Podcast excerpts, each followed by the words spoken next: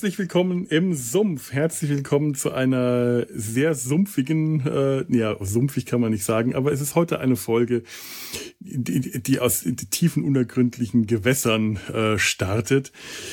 Heute äh, geht es um, ja, einen schönen alten Kaiju-Film, den ich mit zwei netten Leuten bespreche. Einmal mit dem Lars, der unter anderem ähm, schuld ist an diesem Film, weil er den vor langer, langer Zeit mal einen Schmetterlingseffekt ausgelöst hat.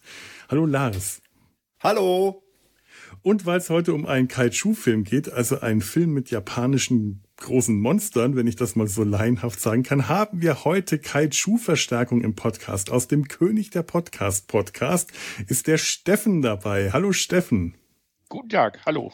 Guten Tag. Steffen, äh, als neuer Gast im Sumpf darfst du doch gleich mal ein bisschen Werbung für dich und deinen Podcast machen. Ich weiß nicht, ob du durch uns jetzt so viele neue Zuhörende bekommen kannst. So bekannt sind wir nicht, aber äh, soll man trotzdem jede Gelegenheit für Werbung nutzen, finde ich. Ja, sehr gerne. Ähm, wir machen den König der Podcast seit 2015 mittlerweile schon ähm, und heute ist die 69. Folge erschienen zum Aufnahmedatum. Ähm, ja, dort reden wir so ein bisschen halt eben auch über Kaiju-Filme. Ähm, Godzilla ist da so der rote Faden. Das heißt, wir enthangeln uns am, ähm, am Godzilla, an, an der Godzilla-Filmografie entlang und gucken, was so links und rechts nebenher noch erschienen ist. Ähm, und dabei bleiben wir natürlich vorrangig in Japan, reisen da aber auch durchaus mal in andere Länder. Jetzt die aktuellste Folge sind tatsächlich zwei amerikanische Kaiju-Filme und es ist nicht der amerikanische Godzilla, der kommt auch noch, aber ist noch nicht so weit. Ähm, also wie gesagt, es ist ein sehr buntes ähm, Programm aus äh, verschiedenen Monstern verschiedener Nationen und ähm, ja, wir sind ähm, wir gehen chronologisch vor, wie gesagt, und äh, sind jetzt schon in den 90er Jahren angekommen, nach fast äh, acht Jahren demnächst. Uh, nicht schlecht. Ja. Es ist eine lange Strecke. Ja. Ich weiß, wir hatten hier äh, im, im Geschwister-Podcast Data sein Hals hatten wir ja auch mal ähm, ein paar äh, Folgen über über also aus aus der aus das, dem Godzilla-Öfre äh, gehabt und eigentlich würde ja so ein Kaiju-Film sollte man meinen einfach schon, weil Kaiju selber äh, doch irgendwie eher zum Science Fiction gehört, auch in Data sein Hals ähm, passen. Aus internen Gründen habe ich mich jetzt eher für den Sumpf entschieden und auch, glaube ich, weil der Film, den wir heute besprechen, äh, eher so ganz, nur ganz am Rande Science-Fiction-lastig ist, wenn überhaupt. Aber der Grund, warum wir uns heute mit diesem Film, mit dem Film Varan the Unbelievable, Varan der Unglaubliche aus dem Jahr 1958 beziehungsweise 1962, und da kommen wir gleich noch darauf, beschäftigen, da ist der Lars nicht ganz unschuldig dran. Ich wollte auch gerade sagen, im Prinzip kommen wir ja aus dem Sumpf. Das fing ja alles damit ja. an, dass du aus dem Sumpf dann äh, zu Jane Fonda gekommen bist. Da weiß ich nicht mehr genau wie. Die war auf genau, Antikriegstour. Warte. Genau, das, ja. das, kann, das kann ich noch ganz gut sagen. Wir hatten in der Nullnummer hatten wir über Mesh den Film gesprochen und da hatte Donald Sutherland die, äh, die Hauptrolle des Hawkeye der ist in den äh, zusammen später mit Jane Fonda in einer Anti-Vietnam-Kriegs-Bühnenshow äh, Fuck the Army aufgetreten. Und darüber sind wir dann zu Jane Fonda gekommen, mhm. ähm, zum Film Barbarella, auch eine äh, Antikriegsbotschaft. Und da ist dann der Lars ins Spiel gekommen. Genau, von Barbarella aus sind wir dann zu dem Knock-Off von Barbarella gekommen, nämlich Galaxina. Und in Galaxina, das weiß ich auch gar nicht mehr, tauchte, glaube ich, irgendwo in einem Monitor der Film Der schweigende Stern auf. Ja. Unterbrich mich ruhig, wenn ich irgendeinen Step vergessen habe. Und dann haben wir den schweigenden. Das ist genau richtig, ja. ja. Dann haben wir den schweigenden Stern gemacht, allerdings in der Original ähm, DDR-Fassung. Mhm. Und von da aus sind wir dann, weil der Film in Amerika ähm, genauso wie Varan jetzt halt überarbeitet wurde und dann im Doppelpack lief zusammen mit Varan. Und deswegen sind wir jetzt bei Varan gelandet. Ja. Das war so ein Programm fürs Autokino und das finde ich besonders schön, weil genau so. das, sowas hätte ich mir immer wieder mal gewünscht, mal in einem Autokino zu sein, aber leider gibt's die bei uns nicht. Sehr schade. Ist schon Autokino ist eh ähnlich wie Open Air Kino, hat als Kind meine Fantasie beflügelt. Und beflügelt ist das richtige Wort, wenn wir jetzt äh, zum uns zu dem Seeungeheuer mit Schmetterlingseffekt kommen, vom Schmetterlingseffekt zum beflügelten Seeungeheuer. Ähm, den Film ähm, Waran the Unbelievable, Waran der Unglaubliche, ich bis ich mit diesen Titeln richtig gemerkt habe. Ich wollte immer Waran the Incredible sagen, äh, Waran der Unglaubwürdige oder der wenig Glaubhafte. Den gibt's, der, der deutsche Titel, Titel hm. ist doch ein ganz anderer, ne? Ja, Waran das, aus der Urwelt. Äh, das Monster aus der Tiefe oder äh, das Monster aus der Urzeit. Ja, ist ein bisschen ja. langweilig ist irgendwie so nichtssagend. Andererseits ist Unbelievable jetzt auch nicht so, so ein Kracher. Der Film ähm, äh, von 1958, also 1958 wurde der Film äh, in Japan äh, produziert und erst 1962, wenn ich das richtig weiß, wurde eine andere Schnittfassung mit neu gedrehten Szenen für den amerikanischen äh, Markt gedreht und 1958 ähm, ist der Film von niemanden anderen als Ishiro Honda gedreht worden, dem großen Meister der, oder alte Meister, wenn ich den mal so nennen darf, der Godzilla-Film. Und ich denke, darüber kann uns vielleicht Steffen so aus dem Stegreif was sagen. Ich hoffe, ich überfordere dich damit jetzt nicht, aber es dürfte dein äh, Bereich sein. Also ich weiß halt, dass äh, Ishiro Honda halt so ein Studioregisseur gewesen ist, ähm, der gerne auch mal so Auftragsarbeiten äh, annehmen musste. Das war damals in Japan gar nicht mhm. so unüblich. Ähm, und wenn To halt gesagt hat, hey, dreh doch noch mal so einen Kaiju-Film, die kommen ganz gut an, dann musste der das halt auch machen. Der hat schon mhm. auch noch andere Filme gedreht, ähm, so Science-Fiction- und Agentenfilme, das war auch durchaus ähm, in seinem Genrebereich. Ähm, die Kaiju-Filme kamen aber durchaus ganz gut an.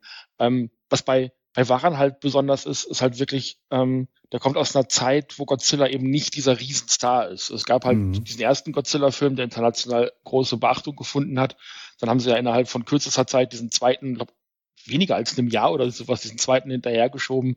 Ähm, und der kam gar nicht mehr so gut an, komischerweise. Das ist eher so ein, eher so ein Ausreißer. Ähm, und dann haben sie sich erstmal auf andere Kaijus konzentriert und da kam, glaube ich, relativ zügig Waran auch ähm, auf den Markt. Ähm, ja, und, und Honda dann eben als äh, derjenige, ähm, der eben mit äh, den Kaijus besonders gut umgehen konnte, weil er schon etliche davon gedreht hat oder ein paar davon gedreht hatte. Ja. Ähm, eben aber auch in der Kombination mit äh, Akiro, Akira Ifukube und ähm, äh, der, der, äh, Komp der Komponist für die Musik. Der Komponist, ja. genau. Ähm, und ähm, Eiji Tsuburaya, der Special Effects Mann, also dieses Dreiergespann. Mhm. Ähm, das findet man eben auch hier wieder und das sieht man auch handwerklich ganz gut. Ähm, es ist halt noch relativ früh im, im Kaiju-Genre. Also wie gesagt, 58, vier Jahre nach, ähm, nach Godzilla, da ist noch nicht so viel passiert.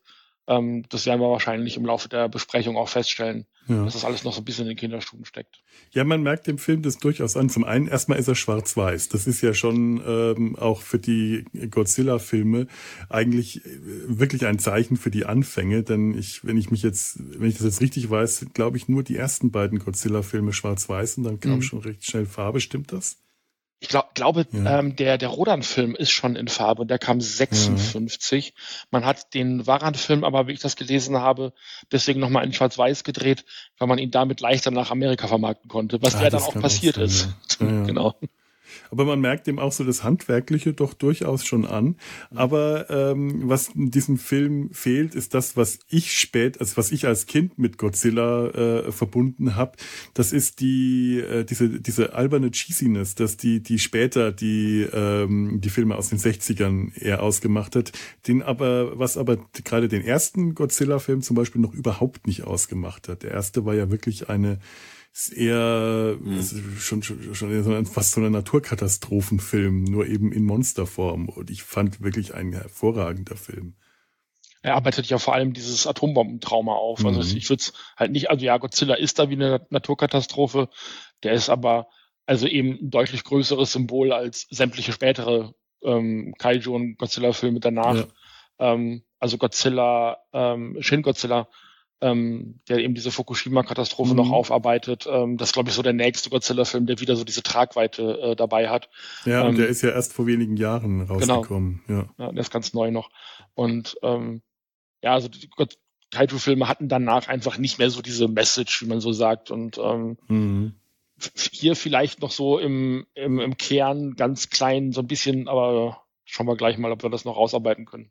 Ja, ja, das können wir. Schauen wir, was wir aus dem Film so alles rausholen können. es ist schon so ein bisschen eine Aufgabe, aus dem Film viel mhm. rausholen zu wollen, aber wir haben ja. uns jetzt diese Aufgabe gesetzt und da müssen wir jetzt durch.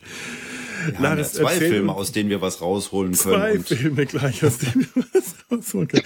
Laris, du erzählst uns doch jetzt mal sicher total gerne, was in den zwei Filmen eigentlich passiert.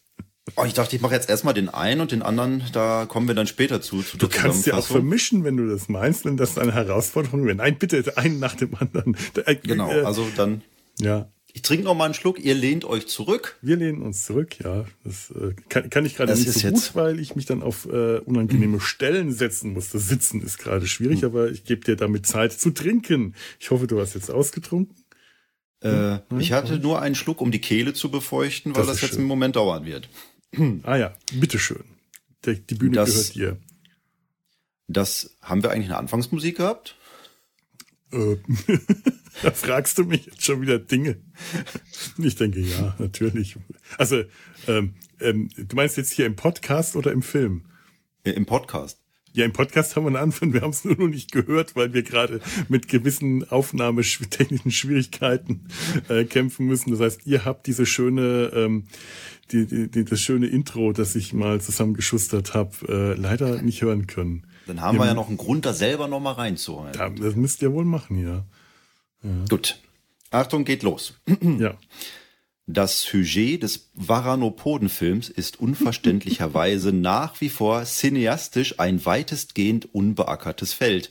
So kann man seine Vertreter tatsächlich an einer Hand abzählen, selbst dann noch, wenn man ein Tyrannosaurus ist. Auch die Lepidopterologie oder laienhaft Schmetterlingsforscherei wird sträflich vernachlässigt, geht es darum, Kinokassen zu füllen. Die Menschen wollen lieber The Fast and the Furious statt Friedhelm Nippel 1944 bis 1993 sehen. So kommt dem Nichts ahnen. Das ist ein, ein Schmetterlingsforscher. Achso, ja, muss man nicht alles lernen hier. So kommt dem nichtsahnenden Betrachter schon ein zartes Hoppala über die Lippen, wenn er über ein Machwerk stolpert, welches tatsächlich beide dieser Themen Außenseiter kongenial vereint. So geschehen im Jahr 1958 im Film Daikaiju Baran bzw. Varan, das Monster aus der Urzeit unter der Regie des Japaners Ishiro Honda, der hier in seine eigenen Riesenfußstapfen tritt, hatte er doch schon vier Jahre zuvor einen Mann in einem schuppigen Gummikostüm auf die Leinwand losgelassen, nämlich niemand geringeren als den ollen Godzilla. Trotz dessen Erfolg schickte Produktionsfirma Toho Honda zurück ans Reißbrett, damit dieser das Konzept überdimensionales Kriechtier übt sich in radikaler Architekturkritik noch weiter verfeinere. Nach vielen durchzechten Nächten voller Sake und filterlosen Glimmstängeln, die Decke von Hondas Kreativdomizil hatte bereits die sanft gelbe Farbe von Nutria-Zähnen angenommen, durchbrach der Maestro die Pforte seiner Selbstisolation und trat, ich schmücke hier etwas aus, weinen vor Glück in die etwas, ersten Strahlen. Et, etwas, etwas, nur, nur etwas. nur etwas. Nur weinen vor Glück in die ersten Strahlen der über dem Fujiyama aufgehenden Sonne. Das, was seinem vorangegangenen Geniestreich gefehlt hatte, waren Schmetterlinge. Um genau zu sein, die falschen Schmetterlinge am falschen Ort. Exakt die Art von Ausgangssituation also, bei der Lepidopterologen in hektische Nervosität verfallen, während sie in ihrem kleinen Universitätskämmerlein auf Zehenspitzen emsig hin und her tippeln und dabei leise ui, murmeln. Nun ist Chef Schmetterling, äh, nun ist Chef Schmetterlingsspezi Dr. Sugimoto des ständigen Gemurmels und Geemses um ihn herum überdrüssig und schickt zwei seiner abkömmlichsten Musterschüler ins sogenannte Tibet von Japan, um das Rätsel um den falsch abgebogenen Falter zu lösen. Was sich jedoch stattdessen löst, ist ein vermeintliches Erdbeben, bei dem die beiden Forscher, äh, bei dem die beiden forschen Forscher verschütt gehen. Die ansässige Hinterwäldlerschaft blamet den lokalen Götzen Baradagi. Er solle Schuld am Abnimpeln, hat nichts mit oben erwähntem Friedhelm zu tun, der jungen Gelehrten tragen. Und wieder wird geujujuit, diesmal bei der Reporterschwester unter der Geheim... Ich mache ja mal eine Pause und trinke noch mal einen Schluck. Und ich suche gerade mal irgendwo hier meine Notizen raus, die ich ja eigentlich auch noch hatte. Oh, Entschuldigung. Jetzt sitze ich wieder am Tisch. So. Weiter bitte. Kann man ja rausschneiden hier. Kann man alles schneiden, ja, ja. Macht man nicht, aber man könnte. Und wieder wird geujujuit, diesmal bei der Reporterschwester und der daheim gebliebenen Kollegschaft der viel zu früh Verschiedenen. Yuriko Kolumna, Wissenschaftler Kenji und Mr. Comic Relief fungieren nun als Schmetterlingsforscher Forscher, düsen, düsen wieder besseren Wissens in eben jenes Gebiet, werden dort aber schroff vom Oberpriester Türsteher abgewiesen, was immer auch ihr kommt hier nicht rein auf Japanisch heißen mag.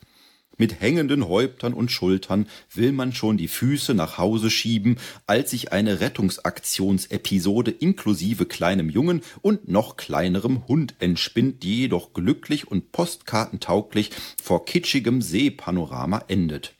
Das Seifenoperlachen wird jedoch jäh vom Brodeln der wässrigen Kulisse unterbrochen, denn niemand Geringeres als der für ein Hirngespinst gehaltene Baradagi entsteigt nun vom Gekicher genervt seiner felsigen Badewanne.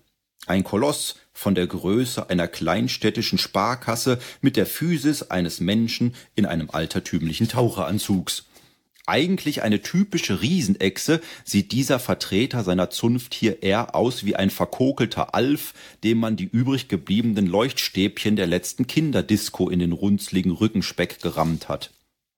Das anwesende menschliche Ensemble und da kann man jetzt aufatmen. Ebenso der Hund treten geistesanwesend den Rückzug an und kehren schnell ins Japan von Japan zu Dr. Sugimoto zurück, der in der Zwischenzeit wohl ein Buch gelesen hat, was ihn dazu befähigt, nun auch die Funktion eines ausgewiesenen Experten für Riesenmonster zu erfüllen. So kann er das unbekannte Wesen direkt als Varanfüßigen, griechisch Varanopoden, klassifizieren und tut das, was wohl jeder Wissenschaftler bei der Entdeckung einer neuen Spezies machen würde, er hilft dem Militär, sie direkt auszurotten. Übrigens wird dem Kosmopoliten Allzweck-Schlaubi deutlich mehr Respekt entgegengebracht im Gegensatz zum etwas rustikalen Landpfaffen, obschon sich jener vermutlich Jahrzehnte mit der Materie des Anbetens dubiöser Echsengötter beschäftigt hat, weswegen ab diesem Zeitpunkt, äh, Zeitpunkt nur noch blasphemisch von Varan und nicht mehr von Baradagi die Rede ist. Es gilt also, das Untier aus seiner nassen Bettstadt zu locken, was aber nicht mit sanftem Stupsen oder einem Vogelzwitscherwecker vonstatten geht, sondern indem man den idyllischen Bergteich mal ordentlich mit Giftmüll zujaucht. Während daraus resultierend die einheimische Aquaristik bäuchlings und mit kleinen Xen als Augen an der Wasseroberfläche ein ewiges Sonnenbad genießt, treibt die Aktion Varan nur die Zornesröte ins Gesicht. Vermute ich. Der Film ist ja schwarz-weiß. Er springt aus dem Gülle-Jacuzzi und macht Jagd auf die Umweltunholde. Nur der Einsatz von Leuchtraketen kann ihn davon abhalten, unsere Protagonisten zu entleiben. Genervt von dem Blitzlichtgewitter packt unser Großer seinen USP, seinen Unique Selling Point Special Move aus, macht einen auf Flughörnchen und gleitet zur nächsten Siedlung, um sich dort die Füße zu fair und alles andere zu zerr treten. Das Militär, das Militär, das Militär indes packt immer dickere Wummen aus, doch ist die Haut des Kautschuk-Kolosses äußerst strapazierfähig. Von außen ist ihm demnach nicht beizukommen. Aber was, wenn man ihm den neuen superstarken Sprengstoff aus dem Bergbau schmackhaft machen könnte? Schnell entsinnt man sich der Abneigung Varans gegen Feuerwerk und fackelt für ihn eine veritable Jahrtausend-Silvester-Show ab – Statt Prickelwasser gibt es mit TNT gefüllte Leuchtbombenbonbons, die der Trumm nichtsahnend aus dem Himmel pflückt. Das anschließende Magengrimmen ist nicht von schlechten Eltern. Folgt auf den ersten großen Sprengstoffrülpser noch cartooniger Qualm aus den Nüstern und der Rückzug der Bestie in den Heimsee, so detoniert es final unter Wasser schon recht gewaltig. Der letzte und einzige Varanopode dieser Erde ist tot. Oder etwa doch nicht. PS dieser Film spielt leider nicht im Weltraum. Was schade ist, soll es dort doch auch tolle Geschichten geben. Ja. Wow, das ist jetzt äh, ausführlicher als der ganze Film gewesen. Und Es hat doppelt so lange gedauert, diesen Text zu schreiben, als den Film zu gucken. Das glaube ich. Das glaube ich dir aufs Wort. Ja, das war der Podcast. Wir brauchen die ganze nichts mehr hinzuzufügen. Aber ähm, gerade was du sagst, ja, doch, stimmt. Im Weltall soll es ja auch ganz besonders spannende Geschichten geben. Das ist nämlich der eine Punkt, das Ganze zum Science Fiction macht, dass ganz am Anfang des Films eine Rakete ins Weltall startet und wir sagen, wir sind im Weltall, wir, we are now at the brink of space age. Und das war's. Das ist alles. Und das führte auch tatsächlich dazu, dass ich den Film direkt nochmal von vorne startete, weil ich mich erinnerte, Moment, da war doch irgendwas mit einer Rakete. Ja. Was hatte das nochmal mit dem Film zu tun? Und die Antwort ist nichts. Nichts, nichts, denn wir kommen direkt von da aus zu den Schmetterlingsforschern. Wobei ich da ich will da tatsächlich hm. einhaken, ähm, weil man ist natürlich in den 50ern genau in diesem ähm, in diesem mhm. Zeitalter, wo man versucht, diese Science-Fiction-Elemente eben auch ins Kino zu bringen. Also dieses ja. beginnende Space Age, ähm, und so weiter. Also das ist ähm, spannend, dass man versucht, da so ein ähm, so ein Anker für die fürs Publikum eben auch zu schaffen. Ähm, und ich vermute, also das ist wirklich nur meine Vermutung, weil ich natürlich auch nicht in die Köpfe mhm. der Autoren gucken kann in dem Fall, aber man hat versucht, da so eine Botschaft zu verstecken, nämlich nach dem Motto, wir sind eine so fortschritt, äh, fortschrittliche äh, Gesellschaft, eine Zivilisation, die die Menschheit auf den Mond und auf den Mars und auf den sonst was bringen kann. Also was der Film gerade auch brauchte, den man sich da angeguckt hat. Und gleichzeitig hat man es aber mit Geheimnissen auf der Erde zu tun, die man noch nicht durchblickt. Der Film bringt das nicht rüber, aber ich vermute, das war die Idee dahinter. Ja, stimmt. Die Idee ist tatsächlich, glaube ich, da. Also ich, ich glaube tatsächlich auch, was du sagst, das ist die Absicht gewesen. Zumindest wird das am Anfang behauptet. Und hätte man das schön rübergebracht, wäre es äh, tatsächlich auch um einige spannender gewesen, als einfach nur am Anfang halt diese Rakete zu zeigen genau. und danach ja. nie wieder drauf einzugehen. Aber gut, ja, also ähm, es, es, solche Schwächen werden wir wahrscheinlich in dem Film jetzt noch einige finden.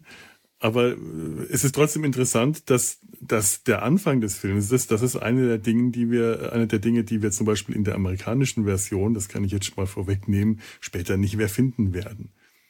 Ähm, Auch ja. sonst nichts, aber naja. das ist wohl wahr. Ich liebe ja diese beiden Schmetterlingsforscher. Der Typ mit dem Tropenhelm. Schmetterlingsforscher mit Tropenhelm. Die kommen da an ins Dorf und der eine trägt einen Tropenhelm. Das ist so großartig. So ein Netz und Kescher haben sie auch dabei, aber keine äh, sonstige richtige Ausrüstung. Wenn die dann den Schmetterling finden, der eine, der knüllt den sich auch einfach nur in die Tasche. Der hat so eine Gürteltasche und da steckt er den einfach rein. Also als Schmetterlingssammler habe ich gelernt, hat man entweder so große Netzkörbe, wo die Schmetterlinge lebendig eingefangen werden können, oder Tötungsgläser.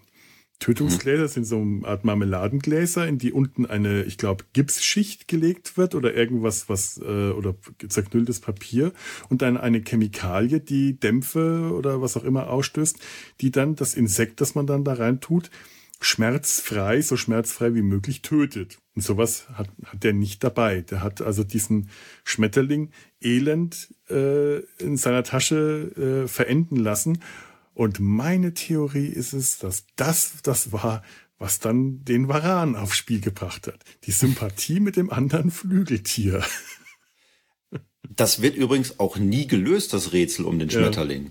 Ja. Es ist ja so, dass es ein Schmetterling ist, der eigentlich in Sibirien vorkommt, wo ich mich mhm. auch frage, wie viele Schmetterlinge in Sibirien überhaupt vorkommen.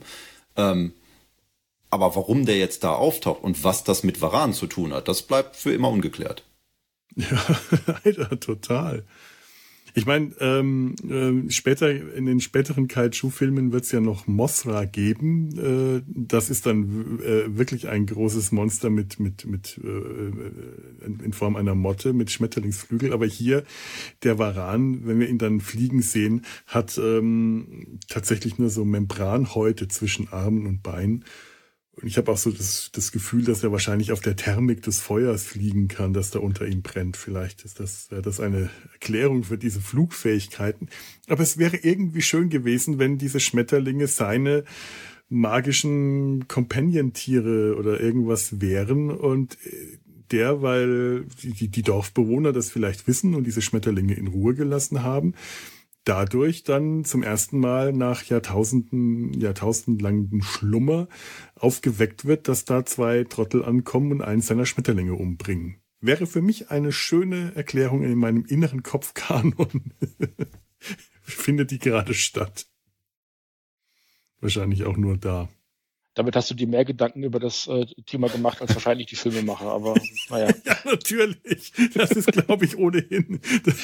Das, das, können wir über den ganzen Podcast wahrscheinlich am Ende sagen. Ja. Wobei ja, glaube ich, äh, sich um das Design des Monsters sehr viel Gedanken mhm. gemacht wurde. Ich hatte gelesen, dass der äh, Kostümbildner irgendwie Erdnüsse als Vorbild genommen hat. Ich hatte aber nicht ganz verstanden, ob er jetzt ähm, aus den Erdnüssen das Kostüm gemacht hat oder nur diese, diese raue äh, äußere Schale von Erdnüssen als Vorbild genommen hat für mhm. das Kostüm von Baran. Interessant. Ich würde jetzt da auch keine Erdnuss. Vielleicht diese, ähm, die Stacheln, die ihm auf dem Rücken stecken, sind so die halbierten äh, Erdnüsse, die man in so, wenn man die Erdnüsse geröstet und gesalzen hat. Ich habe die jetzt aber auch nur so vage vor, vor Augen. Das, also er hat, ähm, Varan hat mich tatsächlich sehr an Godzilla erinnert. Man hat schon die Familienzugehörigkeit irgendwie erkannt. Also so eine gewisse Familienähnlichkeit war da. Nur da, wo Godzilla diese äh, korallenartigen ähm, Platten auf dem Rücken hat, hat Varan wirklich Stacheln. Und vielleicht sind das ähm, sind das die Erdnüsse gewesen, ich weiß es nicht. Und ähm, ja, auch so finde ich dieses Monster eigentlich tatsächlich sehr ansprechend. Vor allem gefällt mir der lange, sehr bewegliche Schwanz wenn Varan durch das Dorf stampft und alles platt macht, dann sieht man, oder da in seinem Tal, in seinem Talkessel ähm, aus dem See kommt und dann da herum äh, wütet, dann sieht man, wie dieser Schwanz hin und her schwingt. Und das sieht wirklich toll aus. Ich, vermute mal, dass das irgendwo an einem Draht aufgehängt sein wird, gewesen sein wird, äh, dieser Schwanz, diese ganze Vorrichtung. Aber es sieht äh, sehr beweglich aus, finde ich. Da steckt Leben drin. Ja, ich hatte, Schwanz ich habe ja auch geschrieben, ich fand, er sah ein bisschen aus wie Alf, weil ich immer so eine dicke Knubbelnase in dem Gesicht von Varan erkannt habe. Dazu kamen dann noch diese, diese Glubschaugen, mhm. die die ganze Zeit so nach oben geguckt haben. Und ähm, ja. im Kostüm selber hat man halt deutlich gesehen, dass der Kopf des Schauspielers im Hals gesteckt hat. Was ich auch nie wegsehen ja, konnte dann. Ja, aber von, hm, ja. Ähm, wir haben vor ein paar Jahren schon mal in einer ganz, ganz kurzen Episode über diesen Film gesprochen. Und ähm, wir haben ihn damals den 1-Euro-Shop Godzilla genannt, weil er wirklich, also, also vom, ich finde ihn vom Gesicht sehr ähnlich wie Godzilla. Also mhm. auch dieses, aber also ein späterer Godzilla, so mit diesen Krümmelmonster-Gesichtsfeatures. Äh, ähm, und dann hat er halt so diese aufgestülpten ähm, mhm. äh, Stacheln auf dem Rücken, sagt dem Motto, ja, wir wissen gar nicht, was wir mit ihm machen wollen. Komm, wir machen ein paar Stacheln drauf, Stacheln funktionieren immer. und dann wirklich diese dünnen Häutchen. Also er wirkt, es, es mag auch so ein bisschen an der Produktionsgeschichte des Filmes liegen, dass man damit ein bisschen weniger Budget und ein bisschen weniger Ausstattung rangegangen ist. Aber also auch im Vergleich zu anderen Fernseh-Kaijus dieser Zeit äh, oder späterer Jahre kommt dann nicht so richtig mit, leider. Ja, leider. Weil ich leuchtende Stacheln äh, grundsätzlich ja eigentlich erstmal eine coole Idee finde. Aber die haben dann auch keine weitere Bewandtnis, so dass er die abschießen könnte oder so. Genau, ja. Ja, und es stimmt halt, tatsächlich ist so insgesamt der ganze Film, ähm, dem fehlt irgendwas, um ihn wirklich toll zu machen. Ich mag ja trotzdem dieses Setting. Ich mag dieses Setting von diesem See in dieser Schlucht mit den steilen Felswänden. Das sieht toll aus. Das hat irgendwie sofort Atmosphäre. Ich mag auch die Geschichte mit dem mhm. Dorf, äh, mit dem Priester, der äh, äh, Baradagi anbetet und sich äh, empört, wenn da Fremde kommen, die da forschen wollen. Auch wenn äh, dieser kleine Zaun, der die Dörfler davon abhalten soll, äh, in die verbotene Zone zu gehen. Und der Priester da an dem Zaun steht, sie, sie ziehen natürlich dann doch alle los, weil der kleine Junge ähm, äh, vermisst wird. Und der Priester bleibt zurück und zählt da drum. Und als sie zurückkommen, steht er da und wedelt mit einem, einem Astwedel, während ja äh, Baradagi ihn schon auf der Ferse ist. Und dieser Priester mit, äh, mit, mit seinem Stirnband und dem weißen Bart, wie er da mit dem Wedel auf und ab wedelt und rumschreit. Herrlich, das ist wunderschön, das gefällt mir total, da habe ich richtig Spaß dran. aber das verpufft dann alles letzten Endes wieder in einer dieser üblichen Militär kämpft gegen Monster-Schlachten, äh, bei denen ich, egal welcher Kaiju-Film es ist, in der Regel äh, dann irgendwann ähm, wegdrifte. Es ist hier leider auch dadurch, dass ich den Film zweimal in verschiedenen Variationen gesehen habe und diese äh, dieses Geballer dann letzten Endes immer dasselbe ist, hat sich das jetzt hier bei mir auch nicht gerade besonders spannend ausgemacht der Teil. Ja, der erste. Teil war tatsächlich äh, der bessere Teil. Da bin ich ganz bei dir. Ich äh, mhm. habe ja schon vorher gesagt, dass ich den Film größtenteils in 1,5-facher Geschwindigkeit gesehen habe. Was ging, weil man die Untertitel ähm, ganz gut lesen konnte dabei. Immer noch. Und ähm, da mhm. äh, Varan selber ja, glaube ich, auch in Zeitlupe gedreht war, dann eigentlich in normaler Geschwindigkeit lief.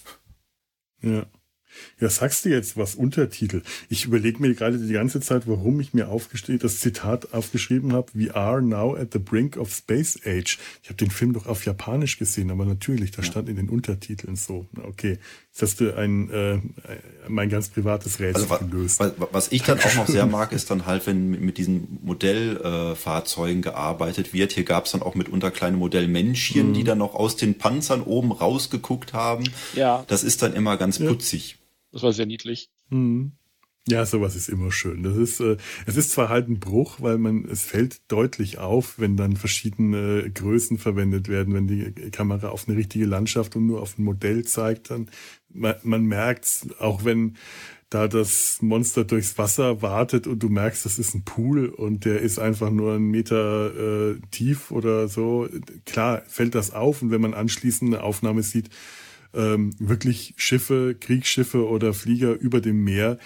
Den Unterschied äh, kann man sehr schnell feststellen, aber er fällt hier äh, in dem Film, finde ich, noch nicht ganz so stark auf. Vielleicht hm. liegt es auch am Schwarz-Weißen generell, dass das dann nicht so auffällt.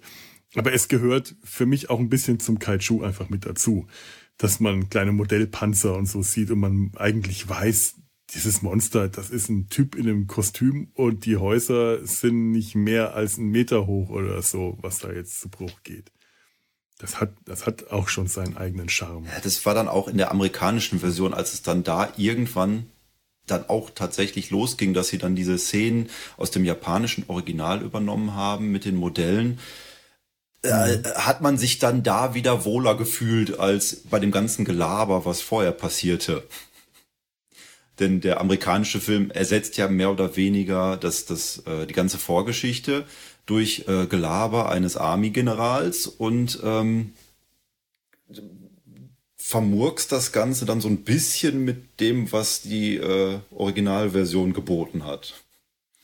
Ja, äh, das, die, die amerikanische Fassung bringt ein bisschen was äh, hinzu, so von, von Richtung äh, Botschaft vielleicht, so na, Umweltschutz so minimalst, aber äh, verpfuscht in, gleichzeitig dasselbe auch wieder.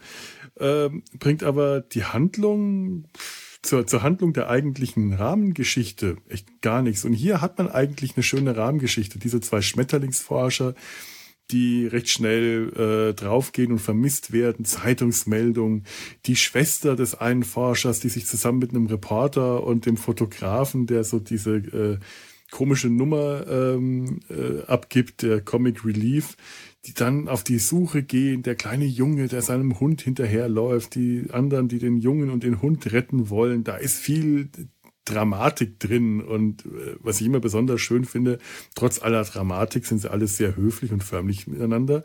Wenn sie ihren Namen rufen und schreien, dann wird nie das San vergessen.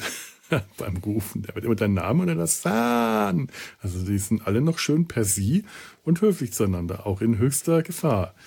Japaner eben. Ich finde das, ganz, ja, hm, ja. Ähm, ich, ich finde es ganz spannend. Also ich habe den beide in Japanisch gesehen. Ich habe ihn auf Deutsch geguckt, in der deutschen Synchro. Ja. Ähm, fand die sehr gelungen.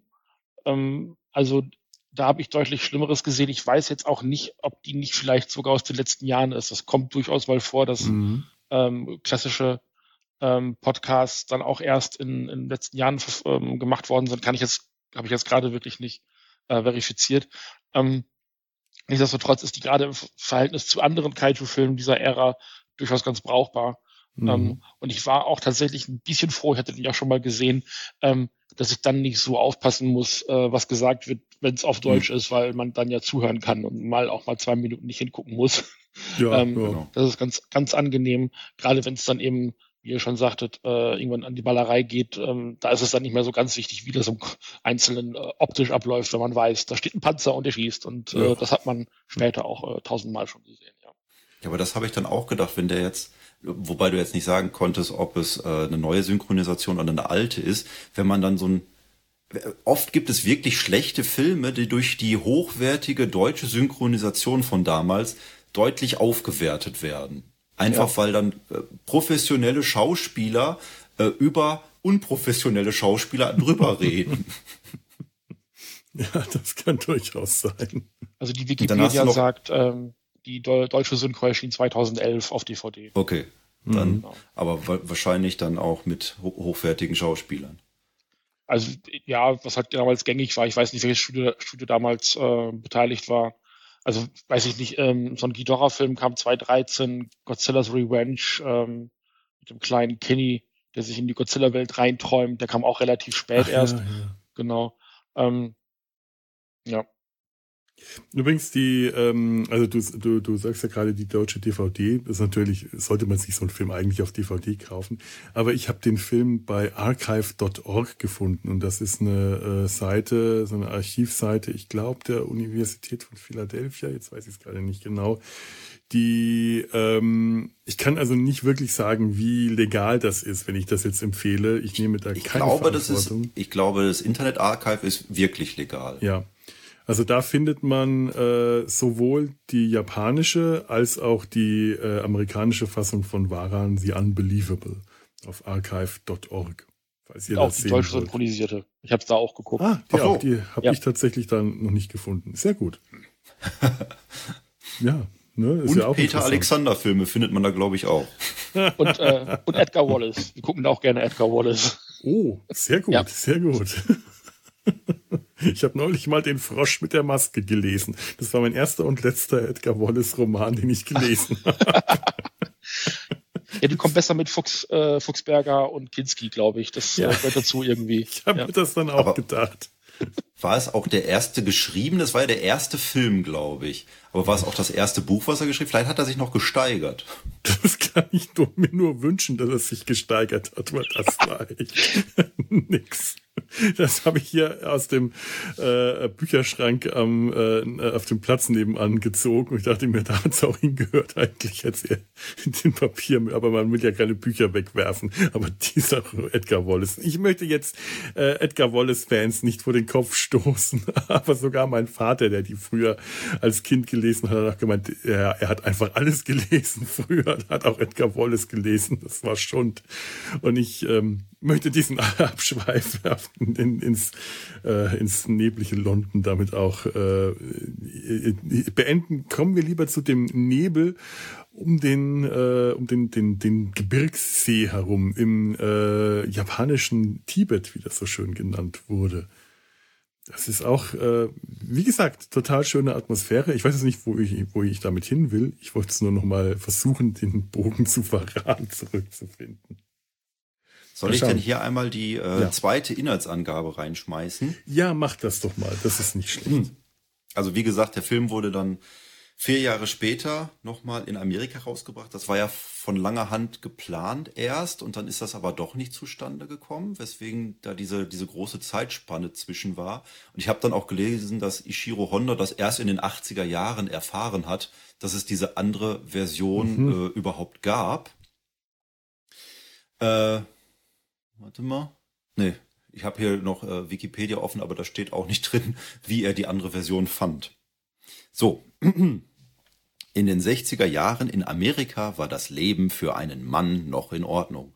Wollte man seine Freundlichkeit ausdrücken, konnte man jeden überall und so feste anfassen, wie man wollte, und das höchste Amt, was eine, vielleicht sogar die eigene Frau ausfüllen konnte, war es, die Worte eines wichtigen Mannes, vielleicht sogar die von einem selbst niederzuschreiben. Wahlweise durfte sie aber auch Sandwiches machen. So ein männlicher Mann spielt die Hauptrolle in Varan the Unbelievable aus dem Jahre 1962. hergestellt aus 15 Minuten des bereits besprochenen Daikaiju Baran von Ishiro Honda und einer Stunde äh, und auf eine Stunde acht mit Grütze aufgefüllt von Drehbuchautor Sid Harris und Regisseur Jerry R. Bearwitz.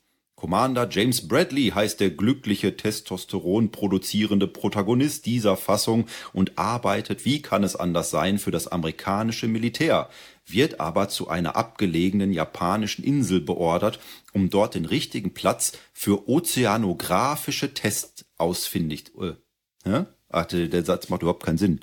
Um dort den richtigen Platz für ozeanografische Tests ausfindig zu machen. Jawohl. Rücksicht ist Schwäche und so kümmert es den pflichtbewussten US-Bürger nicht, dass er für seine Versuche die Bevölkerung der Insel umverteilen muss. Kollateralschäden bar Humbug. Erst als er über drei Ecken erfährt, dass das die Weicheier von Einwohnern gar nicht so dufte finden und er daraufhin die Augen Oh, ich kann nicht mehr lesen. Und er daraufhin in den Augen seiner Frau einen auf gefühlvoll machen will, willigt Bradley ein, die Tests woanders durchzuführen, bis auf einen. Leider reicht genau dieser eine Test aus, um eine alte eingeborene Gottheit zu erwecken, die unzufrieden aus dem See stiefelt und die nahebei liegende Stadt Prosciutto Village. ich habe immer Prosciutto Village verstanden. Sehr flach macht. Gewalt erzeugt Gegengewalt und so fährt das Militär alle zur Verfügung stehenden Geschütze auf den riesigen, wütenden Ozeanographie-Gegner, der hier merkwürdigerweise Obaki heißt, in seine runzligen Schranken zu weisen. Es kracht, es zischt, während der Koloss wütet wie ein Elefant im Modellbauladen.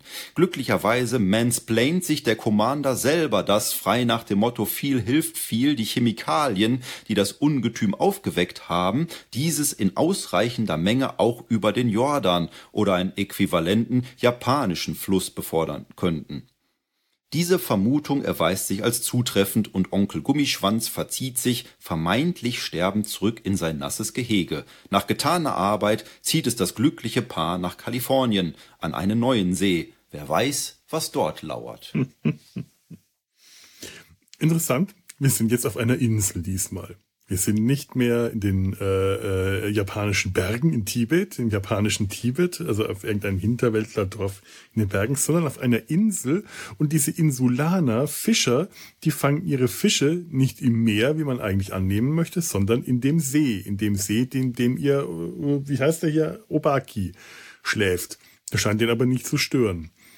Und es wird auch irgendwie wohl erklärt, dass diese äh, Versuche, die da Commander Bradley anstellt, darum gehen, dieses äh, Meerwasser, dieses Salzwasser in dem See, denn der See hat äh, durch einen unterirdischen Zugang zum Meer ähm, enthält der Salzwasser und das will der säubern. Das ist auch wirklich, wird so gesagt, säubern. Allerdings ist es so, beim Säubern sterben alle Fische. Das Säubern wird den See auch gleichzeitig vergiften. Deswegen müssen die Dorfbewohner, die von dem See leben, da äh, weggeschafft werden. Ähm, macht, also ich weiß nicht, wofür dieses Wasser gesäubert werden soll, weil trinken möchte ich das dann anschließend nicht mehr. Und das Tolle ist, um, äh, um die wegzukriegen, da werden tatsächlich schon die Panzer aufgerollt. Die Panzer kommen nicht erst, um das Monster zu bekämpfen, sondern um die Dorfbewohner einzuschüchtern. Das sagt er sogar selber, dass er das für übertrieben hält, dass die japanische Regierung, für die er ja äh, scheinbar arbeitet, als Commander, als amerikanischer Commander, dass die richtig Militär aufzieht mit mehreren Panzern und Geschützen, nur um so ein paar Dörfler von ihrem Platz zu evakuieren. Finde ich bemerkenswert. Naja. Der Film leidet also diese Version noch viel stärker als das Original an einem, an einem ganz widerlichen Exotismus. Also erstmal hat ja. der äh, Kollege eine japanische Frau und auch ein japanisch, mhm. also amerikanisch-japanisches äh, Kind. Ähm, aber ich glaube, wird auch von einem ich hätte mal jetzt gesagt, einem rein japanischstämmigen Kind gespielt. Mhm. Das sieht nicht aus wie ein japanisch-amerikanisches Kind, sagen wir es mal so. Ich weiß auch Mann. nicht, ob es tatsächlich ihr Kind ist oder ob das ein nee, Junge aus dem nicht. Dorf ja. ist.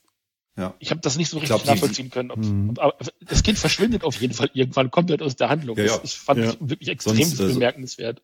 Ähm, Sie haben dann ihr eigenes dann Kind noch, nachher vergessen. Ja, das war, deswegen hat mich das so gestört, weil ich dachte, also wenn das deren Kind sein sollte, wo ist es denn jetzt? Und vielleicht liegt es daran, dass es nicht deren Kind war. Naja, gut. Ähm, Nichtsdestotrotz gibt es noch so einen Polizeiofficer, ähm, der auch ähm, Japaner ist und immer so übersetzt. Das fand ich auch bemerkenswert, weil der Film halt nicht auf Amerikanisch, auf, ja, auf Amerikanisch, die neue Sprache Amerikanisch, ähm, genau. auf Englisch ist, sondern eben tatsächlich ähm, dann immer so überschneidet in Szenen aus dem Originalfilm, die komplett mhm. unsynchronisiert sind. Ja, und ich hatte ich in meiner ja. Version auch keine Untertitel. Das fand ich sehr, nee. sehr äh, verstörend zum Teil. Die werden also eins zu eins übernommen mhm. und dann soll der halt übersetzen. Und im Gefühl hat das nicht immer gepasst. Also ich glaube, da wurde manchmal im Japanischen was anderes gesagt als das, was der Kollege da in seinem Auto Definitiv, ja. Also da passte gar nichts, glaube ich. Aber ich glaube, das war auch überhaupt generell so gedacht, dass in dem Moment die japanischen Sätze für das äh, amerikanische Publikum einfach nur Lautmalerei darstellen sollten. Hm. Ähm, ist auch genauso, sie wird damit irgendwann dieser Zeitungsausschnitt gezeigt, der im ersten Film halt noch den Tod der beiden Schmetterlingsforscher spektakulär in Szene setzt. Und im zweiten Film steht da irgendwas komplett anderes. Ich habe mir nicht gemerkt, was es war, aber es hat nichts damit zu tun, was im Original da drin stehen sollte. Ja. Und jemand, der Japanisch äh, oder die Japanisch könnte und das liest, äh, würde sich da wahrscheinlich auch so den Teil dazu denken, was da wohl eigentlich ein Humbug in der Zeitung steht. Und die Übersetzungen, die der äh, zum Teil bringt, dieser japanische Captain äh, Kishi, die es gibt Szenen, da redet der mit dem Commander Bradley und ohne Not haben wir ein Voice-Over von Commander Bradley, der einfach nur äh, erzählt, was Captain Kishi ihm jetzt gerade sagt. Und zwar Wort für Wort, obwohl Captain Kishi in dem Moment spricht. Das ist keine Ahnung, was sie ja. sich dabei gedacht haben. Aber das gab's doch im ersten Godzilla auch schon, so eine Konstellation. Ja, da haben sie den äh, hier Perry Mason reingeschnitten. Mhm. Hm. Ähm, der da, ähm, ja. ja. das war der, ich, ich, kann, ich kann den Namen immer nicht merken, ich bin unfassbar schlecht mit Schauspielernamen. Ähm, William, William Burr, oh Gott, ich bin so unfassbar schlecht. Aber halt Ra Raymond Burr, Raymond Burr, Raymond Burr ja. genau. Ja, ich kann es auch gerade nicht merken, ja. Ähm, äh, den haben sie dann immer so als Reporter reingeschnitten, der das Ganze dann nochmal so zusammengefasst hat für mhm. das äh, tumbe amerikanische Kinopublikum. Ähm, die halt den musste man halt irgendwie klar machen, also irgendwie eine Bezugsperson irgendwie dahinstellen sozusagen, genau. Mhm.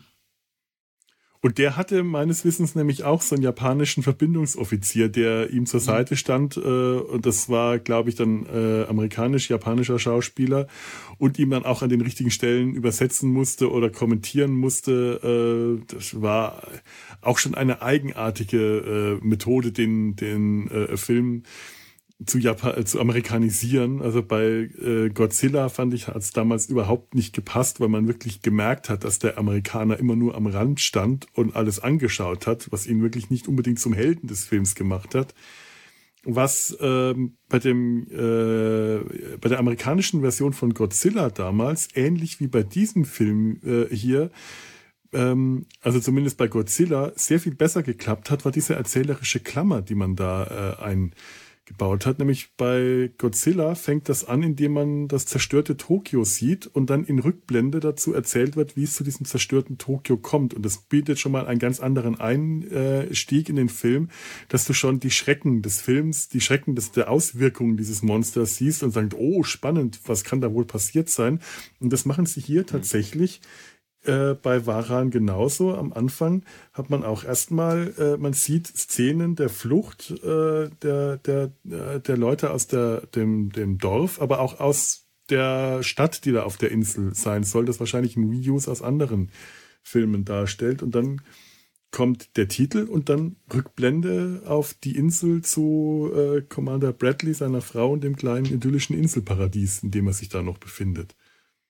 Das fand ich wiederum ganz interessant gemacht. Das, ähm, das ziehe ich dem straighten Erzähl, äh, der straighten Erzählstruktur der japanischen Version dann tatsächlich ein bisschen vor in dem Moment. Auch wenn sonst der Film nicht, sonst eigentlich nichts hat, was er der japanischen Version gegenüber überlegen machen könnte. Nein, es ist auch schon erstaunlich, dass sie dann den Film auf äh, 68 oder 70 Minuten zusammenstauchen und dabei dann tatsächlich auch nur 15 Minuten des Originalfilms verwenden. Ja. Und den Rest dann auffüllen, weitestgehend mit sinnlosem Gelaber von diesem äh, Army General. Und rum, rumfahren. Ja. Oh ja. labern ja. und rumfahren. Also und dann irgendwo in der Gegend rumgucken und so zu tun, als würde man jetzt mit anderen Personen aus dem japanischen Original äh, reden. Ja. Ähm, was man halt halt immer daran merkt, dass das Filmmaterial sich einfach ändert. Also man, also A hat ein anderes Bildformat, also ähm, ich, ich glaube, der Film war im Original, also das japanische Original war eigentlich auch schon fürs Fernsehen geplant und haben dann, mhm. äh, haben sie dann gesagt, nee, wir vermarkten den doch mhm. fürs Kino und ähm, sind dann aber hingegangen in Amerika und haben einen Fernsehfilm davon gedreht. Deswegen der Film halt in 4 zu 3 ist. Ähm, und ich habe manchmal den Eindruck gehabt, die haben das japanische Bild einfach nur reingestaucht. Ja. Also es war seltsam irgendwie. Es wirkte irgendwie schmaler und ein bisschen vom, irgendwie passte das ja. irgendwie nicht für mich. Ja. Also in der Version, die ich jetzt gesehen habe, äh, fällt wirklich ganz deutlich auf, dass sie äh, Szenen genommen haben, die in 16 zu 9 gedreht waren, nämlich die, äh, die neu gedrehten Szenen geschnitten haben und dann aber, äh, äh, weil die, der Bildaufbau so war, dass die Figuren nicht alle zentral im Bild war, so dass man bei 4 zu 3 einfach die, die Ränder links und wegs, äh, rechts wegschneidet, sondern die haben dann mal nach links und dann mhm. mal nach rechts geschnitten im, äh, äh, in irgendwelchen Szenen. Und dazu hast du manche, da hast du dann ganz oft einfach Sprünge im Film, die unangenehm sind, weil es von einer Figur auf die gleiche Figur schneidet. Nur einmal ist sie links im Bild, einmal ist sie rechts im Bild.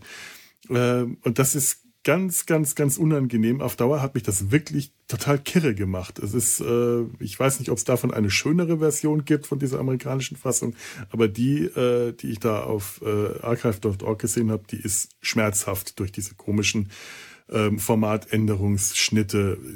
Boah, grauslich. So ein bisschen. Die beiden stehen halt auch immer super nah beieinander, mhm. was eben auch mit diesem 4 zu 3 Format äh, begründet wird. Und das hat wirklich den Eindruck, macht den Eindruck, als würden die wirklich in so einem, also in so einer Box stehen. Das ist, also dann hast du diese filmisch gedrehten Szenen mit den großen Sets und immer die beiden halt gegengeschnitten ja. ähm, oder halt mit dem, mit dem äh, Polizisten da noch dazu äh, dagegen geschnitten und die stehen wirklich also Schulter an Schulter zum Teil, weil sie versuchen müssen, die noch in dieses Bild reinzukriegen. Das ist also auch im, ähm, im amerikanischen Fernsehen noch bis in die 90er Jahre gemacht worden, weil es nicht anders ging. Man hatte halt bloß diesen 4 zu 3 Bildausschnitt. Und ähm, es wirkt hier einfach, also dieses A, dieses filmische Material gegengeschnitten mit den, mit den Fernsehszenen, es wirkt nicht wie aus einem Guss. Und es, man, man hm. merkt einfach die Nahtstellen und das ist immer schlecht. Hm. Besonders putzig fand ich ja dann auch, wie sie noch diese Reporterin und den anderen Wissenschaftler mit reingebracht haben in den ja. Film weil sie dann ausgewiesen werden als äh, ein befreundetes Paar von Commander Bradley und seiner Frau, die dann erstmal in der Stadt ankommen und die Frau soll sie dann abholen und dabei erfährt sie dann, dass die Bevölkerung äh, ihren Mann als Tyrannen wahrnimmt dafür, dass er äh, die Landbevölkerung umverteilen möchte. Ich war auch schon gespannt, ob, ob die beiden dann noch irgendwie merkwürdig reingeschnitten bei ihm ankommen, aber die fahren dann, glaube ich, wieder nach Hause, weil ihnen das zu viel Tumult ist dann. Ja, die, äh, die treffen dann auf die Szene mit den Dörflern bei dieser religiösen Zeremonie. Das scheinen mhm. die irgendwie halt für ihre Reportage zu brauchen. Und dann habe ich auch vergessen, wo, wo die dann abgeblieben sind. Es ist eh eigenartig, wie dann Szenen aus dem ersten Film äh, tatsächlich da wieder auf rein reingenommen wurden. Die beiden Schmetterlingsforscher zum Beispiel, die haben einen kleinen Cameo-Auftritt in der amerikanischen Version.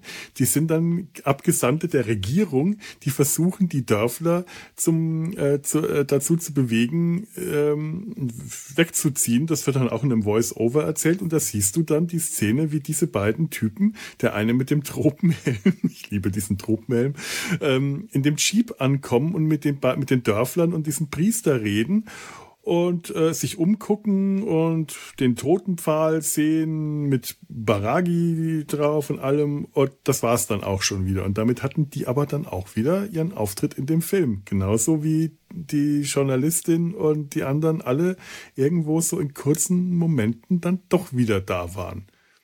Schon eigenartig. Und der ähm, dieser ozeanografische Test ist halt äh, die Szene aus dem ersten Film, wo man versucht, Baragi mit irgendwelchen Chemikalien aus dem Wasser zu locken. Hm. Das wird hier auch vom Militär durchgeführt. Und zwar mit, ähm, ähm, mit Mörsern. Diese, ja. die, diese Chemikalien werden mit Mörsern in den, äh, sind das Mörser oder äh, Bazookas? Ich, ich kenne mich da so, so unglaublich schlecht aus, aber die werden richtig da rein kanonisiert, geschossen und gefeuert und explodieren. Es ist, ähm, so stelle ich mir aber wissenschaftliche Untersuchungen vor. In, in beiden Versionen ist die Szene auch sehr niedlich, wo dann äh, Varan unter Wasser sitzt, hinter einem Felsen versteckt und links und rechts neben ihm diese Bomben explodieren. Ja, da hab ich tatsächlich an Alf denken müssen, wie sich Alf vor der Riesenkakerlake versteckt hat. Ungefähr so sah das für mich aus. Wobei das tatsächlich meine Lieblingsszene war, also auch in beiden ja. Versionen, weil es ja. halt auch äh, hübsch äh, inszeniert ist und mhm. ähm, also in diese Filmtechnik so zwei Bilder übereinander zu legen einfach sehr hübsch ist. Ähm, man sieht die Nahtstellen definitiv, aber es ist wirklich so dieses links und rechts gucken und dann über ihm das Meer und die, die Felsen mhm. und so, das zu waschen. Ähm, das mochte ich sehr, ja. Ja, ja, tatsächlich. Das ist schön. Ich glaube, das ist, da ist er schon im Meer, genau. Da ist er gar ja. nicht mehr in seinem See, sondern schon im Meer. Und was da abgeworfen wird, geworfen wird, sind Granaten oder Geschosse von dem äh, Kriegsschiff, das über ihn wegfährt. Man sieht auch noch den Rumpf des Schiffs über ihn wegfahren. Das ist wirklich trollig. Also ich mag diese Szene auch tatsächlich sehr. Das ist äh, eine sehr schöne Szene. Ich habe noch Im eine, ähm, übrigens äh, gleich gleich. Äh, Entschuldigung, wenn ich da nur mal kurz rein will, weil ich einen kleinen Unterschied zwischen den beiden Filmen, der mir gerade noch einfällt. Es gibt eine Szene in dem Film. Da sind ein paar Fischer auf ihrem Fischerboot unterwegs und ähm, Varan nähert sich ihnen. Und äh, die ist im, in der äh, US-Fassung leider auch gekürzt und im Original wird die viel länger ausgespielt und das hat so einen der weiße Hai-Moment auf mich, mhm. wenn Varan sich nähert und die Musik tatsächlich sogar schon sehr ähnlich ist. Das ist tatsächlich richtig spannend und das macht auch richtig Spaß. Das ist ein, im ersten Film eine der schönen meiner Lieblingsszenen. Ich war so wunderbar overacted einfach. Also ja, diese, ja. diese Angst und dieses Geschrei und so. Das mhm. ist eine sehr intensive Szene, aber ist auch super drüber. Ja. ja. Absolut. Ja, ich habe dich gerade unterbrochen. Tut mir leid, ja. äh, du wolltest was sagen. Ähm, also mir ist gerade im Vergleich äh, zu den beiden Versionen eine Szene besonders aufgefallen. Und zwar verstecken sich die äh, ähm, Protagonistenpärchen äh, mhm. in beiden Filmen in einer Höhle und Varan mhm. kommt eben ähm, auf die beiden zu und will die da so rauskratzen. Ähm, und ähm, das fand ich halt ein schönes Zitat ähm, aus älteren ähm, amerikanischen Monsterfilmen, die eben mhm. diese äh, also zum Teil einfach einen echten Leguan genommen haben, dem irgendwelche Stacheln und Rückenflossen angeklebt haben und gesagt haben, oh, das ist aber jetzt ein 20 Meter großer ähm, äh, unterirdischer Drache. Also Jules Verne-Filme waren gerne mal so. Ja. Ähm, der, diese, diese Filmtechnik nennt man übrigens Slurposaurus, ähm, weil man einfach irgendwelche schlabbernden Leguane äh, dahingestellt hat und gesagt hat, so, hier bitteschön, äh, hier ist euer äh, Erddrache. Und also daran hat es mich halt A in der amerikanischen Fassung sehr erinnert. Vermutlich hat man sie deswegen auch fast eins zu eins übernommen. Und bemerkenswert fand ich es halt deswegen, weil sie eben in beiden Filmen fast deckungsgleich nur eben mit geänderten Protagonisten mit drin gewesen ist. Ja, ja, das stimmt. Ja. Ich erinnere mich auch noch an einen Film, ich weiß nicht, irgendwas mit Teenagers from Outer Space war es, glaube ich, die dann auch ein Monster loslassen. Und dieses Monster ist im Film nichts weiter als der Schatten eines echten Hummers. Ja, der ja, oh ja, irgendwie in den Hintergrund ja. projiziert wird ja. Toll. Oh Mann, oh Mann, oh Mann. Ich Und, weiß gar nicht, ja. Ähm, hm, ja. Eine Figur muss ich unbedingt noch erwähnen, vielleicht ist die euch gar nicht aufgefallen, auch in beiden Filmen, Lautsprechi. Ähm, und zwar ist Lautsprecher, der kleine Alarmlautsprecher, der ja. irgendwann losgeht, der wirklich aussieht wie ein kleiner, also wie der, wie der äh, Klaus Dieter von, von äh, Löwenzahn, der Firma. Also der wirklich, also, ja. das sieht aus wie ein kleines Gesicht mit blinkenden ja, Augen. Wir haben ihn Lautsprecher äh, betitelt. Das war, dachte ich mir nämlich auch, als ich den gesehen habe. Das wäre wahrscheinlich mal, wenn ich den als Kind gesehen hätte, den Film, wäre das meine Lieblingsfigur gewesen, weil ich sofort als kleinen Mini-Roboter erkannt habe. Genau. Ich hatte natürlich auch dann dieses riesige ähm, Funktelefon von dem ähm, japanischen Polizisten, das er auch immer liebevoll umarmt hat. Ich glaube, der hat das nie aus der Hand genommen. In jeder Szene hat er dieses dicke Mikrofon, äh, dieses dicke Telefon in der Hand gehabt. Das fand ich auch noch sehr schön. Oh ja. War das eigentlich ein Polizist oder war das Militär? Ich glaube, der war auch, also ja, ich glaube, der hat da so eine Militärmütze auf, oder? Ich bin mir da bei sowas nicht ganz sicher, aber ich dachte vielleicht auch, das wäre so ein entweder ein Untergebener oder ein Verbindungsoffizier zum japanischen Militär gewesen. Hm. Aber wie ich auch in meinem Text dann schon äh, versucht habe rüberzubringen, also diese, diese männliche Darstellung von diesen äh, Leitungspersonen, wie es hier Commander Bradley war, ja. das findet man so oft in diesen alten 60er Jahre amerikanischen Filmen, die dann auch jedes Mal, wenn er halt diesen, diesen, seinen japanischen Kollegen getroffen hat, dass er ihn erstmal feste gedrückt hat und dann auch immer auf die Schulter geklopft hat, wenn der irgendwas halbwegs gut gemacht hat, um ja. zu bestätigen. Und er hat auch nie die, also Commander Bradley hat auch nie die Fassung verloren. Er ist immer ganz cool geblieben bei allem, was oh, er getan ja. hat. Mhm. Das war der Schauspieler Myron Healy. Und ich fand, dass der eine gewisse Ähnlichkeit mit Sean Connery hatte so ja. Mund um den Mund, Augen, Nase herum. Äh, hat, hat mich immer etwas die ganze Zeit ähm, etwas irritiert, weil ich dann irgendwie bessere Schauspiele erwartet habe in dem Moment, wenn ich dieses Gesicht sehe. Schon eine ja, eigenartige Type. Ich hatte eben auch nochmal bei der IMDb geguckt. Der hat ja eine relativ lange Karriere, aber dann meistens auch in irgendwelchen Fernsehserien, mhm. wo er dann in einer Folge als Darsteller Nummer X auftaucht. Ja der muss auch enttäuscht gewesen, äh, gewesen sein, weil er dachte, das Ganze würde in Japan gedreht und er würde jetzt nach Japan fliegen und dort äh, äh, seine Szenen drehen, dass das halt doch zu Hause bei ihm äh, in, in, äh, in, Kalifornien oder wo immer das dann war, gedreht wurde, ja. bis er dann später von Raymond Burr erfahren hat, dass das bei dem auch schon so war. Genau, er war nämlich beleidigt, mhm. weil er dachte, Raymond Burr wäre extra nach äh, Japan geflogen worden mhm. dafür. Aber da sieht man ja, dass die damals diese Sache dann wirklich geglaubt haben dass die dann äh, diesen Film so gedreht haben. Oh mein Gott, das ist schon traurig. naja, bitte. Wo finden wir denn eigentlich Varan, den Unglaublichen, den Unglaubwürdigen, noch so? Ich glaube, es gibt noch irgendeinen anderen Kaiju-Film, äh, wo er in einem Vorspann auftaucht, wenn ich mich da jetzt nicht. Äh, Attack All kurz, Monsters, kann das nee, sein? Kurz in Final Wars am Anfang, in dem äh, 50 Jahre Godzilla-Film. Ja. Das ist ja, glaube ich, am Anfang zu sehen. Ähm, da tauchen ja so ziemlich alle äh, Monster aus mhm. dem Toroverse auf. Und ich glaube, Varan ist aber auch wirklich nur im Vorspann, also ganz am Anfang. Also das auf der Internetseite von, Vara, von Varan selber steht auch noch Destroy All Monsters von 68. Das war wahrscheinlich das, was ich mir äh, ah, okay. in Erinnerung hatte. Aber das sollte ja. auch nur so einen kleinen Mini-Auftritt ganz am Anfang ja. haben haben sie irgendwie auf Monster Island, glaube ich, irgendwie wird einmal so durchs Bild äh, mhm, äh, gezogen. Ja. Da gibt es so ganz viele Monster, auch äh, Baragon und so, genau.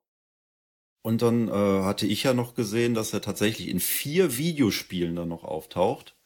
Ähm, angefangen 1988 auf dem Nintendo Entertainment System bis hin zu 2007 auf der Wii von Nintendo. Ich hatte mir auch ein kurzes Video von äh, diesem Spiel Godzilla Unleashed angesehen, wo man dann, da gab es einen eigenen Story-Modus für Varan. Ich glaube, jeder, jeder, jeder Charakter hatte da so, so eine kleine Story. Es war etwas merkwürdig. Er lief über eine Insel und befreite andere Monsters, Monster und dann war der Level zu Ende und er hatte keins davon bekämpft. Das hatte mich irritiert. Ich habe nicht ganz verstanden, was man macht in diesem Spiel. Hm. rumlaufen und monströs aussehen wahrscheinlich. Aber immerhin, äh, immerhin hat er im zweiten Level musste er gegen Mechagodzilla antreten. Das habe ich auch noch gesehen. Ah, mhm. Ja, ja, na gut. immerhin schon und er sah ein bisschen, er sah ein bisschen eindrucksvoller aus als äh, im Film selber. Wie? Noch eindrucksvoller? Kann doch nicht sein. also echt. Warum der eigentlich in der, in der amerikanischen Fassung nicht geflogen ist, ich finde, das hätte dem Ganzen noch was gegeben. Der muss ja irgendwie zu Fuß dann über die Insel gelascht sein oder durch die Verbindungstunnels zum Meer geschwommen sein. Hat man das gesehen? Das kann ich mich jetzt nicht mehr richtig erinnern. Der war ich, halt irgendwann da. Der war halt da, ne? Aber schade, so ein fliegendes Monster hat ja auch was. So ein fliegender Drache mit diesen komischen Flughörnchen heute. Eigentlich hätte statt, ein, statt Schmetterlingen hätten es seltsame Flughörnchen sein müssen, die man dort gefunden hat. Sibirische. Das hätte besser gepasst. Hm? Ich finde halt, diese Flugfähigkeit ist so ein bisschen, na, was machen wir jetzt mit ihm? Was, was kann er denn jetzt? Und halt, hm. halt leuchtende Stacheln und er kann halt fliegen. So, das war so, ich muss halt immer an diese, an diesen Simpsons Gag denken, wo Human in seine Traumwelt übergeht und sagt, haha, ihr könnt laufen, aber ihr könnt nicht gleiten. Das, das, also, was anderes kann der halt nicht. Und das finde ich immer sehr schade. Also Varan hat wahrscheinlich auch deswegen so wenig Auftritte in den Filmen von, von also viele von den Godzilla-Monstern kommen ja eben aus Spin-off-Filmen, die gar nicht in, oder Prequel-Film oder wie man das immer nennen soll. Mhm. Äh, also kommen gar nicht aus Godzilla-Filmen selber, sondern die Figuren aus den anderen Kaiju-Filmen wurden ja in so in Godzilla reingeflochten. Und Varan mhm. ist das irgendwie nie so richtig vergönnt gewesen. Und ich kann auch nachvollziehen, warum, weil er ist halt komplett, also weiß ich nicht, so, so ein Gorosaurus, der am Anfang nur gegen King Kong gekämpft hat, der tauchte halt irgendwann auch in den Godzilla-Filmen auf. Und, ja, hat man für Varan mhm. nicht nötig gehalten. Kann auch nichts, kann halt rumstehen und fliegen. Ja, Varan ist halt einfach nur stark und kann Sachen zertrümmern. Äh, das genau. reicht halt im äh, Kaiju nicht aus, wo alle Monster äh, irgendwelche verrückten Gimmicks irgendwann scheinbar äh, zu haben hatten. Also das verstehe ich schon. Da kommt Varan nicht ganz mit. Naja. Und dieses, dieses Fliegen macht er ja auch wirklich nur dieses eine Mal. Es ist ja nicht so, dass das mhm. jetzt atemberaubend wäre und ständig eingesetzt würde und man sagen müsste, wir müssen mhm. aufpassen, da kommt das fliegende Monster. Die meiste Zeit bewegt er sich ja auf allen Vieren durch die Gegend und äh, walzt so dann alles platt. Ja. Tja, nur ja. Deswegen vermute ich ja auch, dass der einfach nur auf der, Therm, auf, den, auf der Thermik gesegelt ist. ist. Da ist ja sein, wird ja sein, sein Tal äh, in Flammen gesetzt und dann schwebt er auf der heißen Luft nach oben, muss dann auch schnell wieder runter und ab da ist er dann zu Fuß. Vielleicht hat er sich auch die Sängen, die, die Schwingen versenkt. Wer weiß das schon. Ja, aber ich, ich schätze, wir, wir nähern uns dem Ende. Habt ihr noch irgendwelche wichtigen Erkenntnisse aus dem Film, die ihr äh, nicht zurückhalten wollt? Bemerkenswert ich muss ja von noch dieses. Ja? Hm? ja, mach du erst. Ähm, ich mache erst, okay. Ähm, bemerkenswert finde ich noch dieses ähm, Reporterpärchen ähm, im Originalfilm, weil die schon stark auch an dieses Reporterpärchen in der Ultra Q-Serie erinnern, die Tsuburaya dann in den 60ern gemacht hat. Das ist so eine Konstellation, die doch sehr, äh, sehr ikonisch dann eben war. Also Ultra Q als äh, Vorreiter für die Ultraman-Serien dann später. Und das war eher so eine Mystery-Serie, wo eben zwei Reporter ähm, immer mal wieder auf Kaijus getroffen sind oder auf Aliens oder irgendwelche ähm, mutierten Blumen, die die Energie der, der Leute abgesaugt haben. Also irgendwo zwischen Akte X und äh, eigentlich so einem Godzilla-Film. Sehr spannend. Mhm. Da sind eben die Hauptpersonen auch zwei Reporter. Es kann gut sein, dass sich Tsuburaya da so ein bisschen inspiriert gefühlt hat, diese Figuren ja. dann da in den Mittelpunkt zu stellen. Das ist, also die Konstellation ist halt super ähnlich. Das wollte ich noch erwähnen. Ja, ja. Das ist, äh, das ist ja, das stimmt. Ich habe hier nur noch, ich gucke gerade noch mal über ähm, die Trivia bei der IMDb und finde auch lustig, dass Toho dann aus diesem Problem mit den verschiedenen Bildformaten, weil sie ja auch erst irgendwie äh, 4 zu 3 gefilmt haben und dann, als sie gehört haben, dass das jetzt nichts mehr wird mit dieser Kooperation, dann doch auf äh, Breitbandformat umgestiegen sind, haben die es einfach Toho Pan Scope genannt. Ja. Also sie haben daraus dann äh, ein Feature gemacht. Ey. ja, im Aber damals hatte ja jeder Film irgendwie. Sein. Genau. Mhm. Äh, vier das Orama oder sowas. Ja das haben die Shaw Brothers ja in China auch gemacht. Die haben dann einfach Shaw Scoped vorne dran geschrieben, so nach dem Motto unser eigenes Bildformat. Und das haben sie einfach ja. mit der Kamera gemacht, die sie gerade hatten. Ne,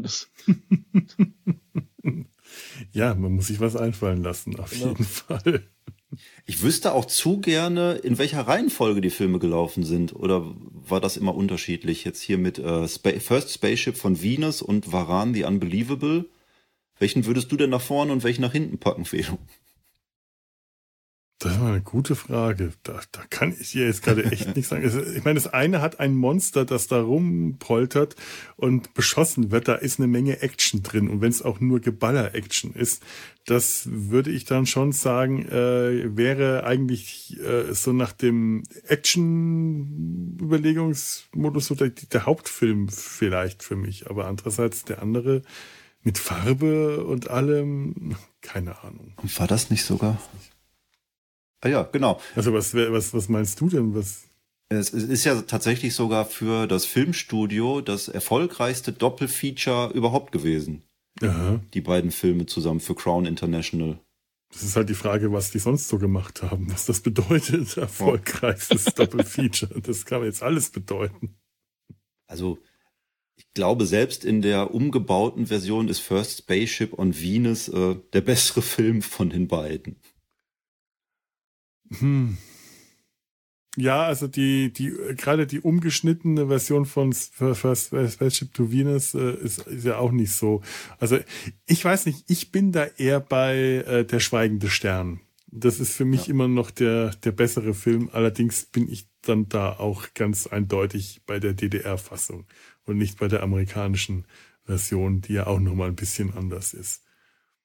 Hm. Da haben wir eigentlich auch den richtigen, weil der Steffen ist ja auch großer äh, DEFA-Freund, ne? Ja.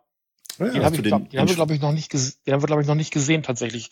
Der steht halt vor allem bei mir auf der Watchlist, weil der auch bei Mystery Science Theater 3000 gelaufen ist. Also mhm. die amerikanische Fassung, glaube ich. Ähm, und ich habe beide Fassungen noch nicht gesehen, leider. Also der Schweigende Stern, ich müsste jetzt lügen. Ich glaube, dass wir den noch nicht gesehen haben. Ich frage mal mein Letterbox, eine Sekunde.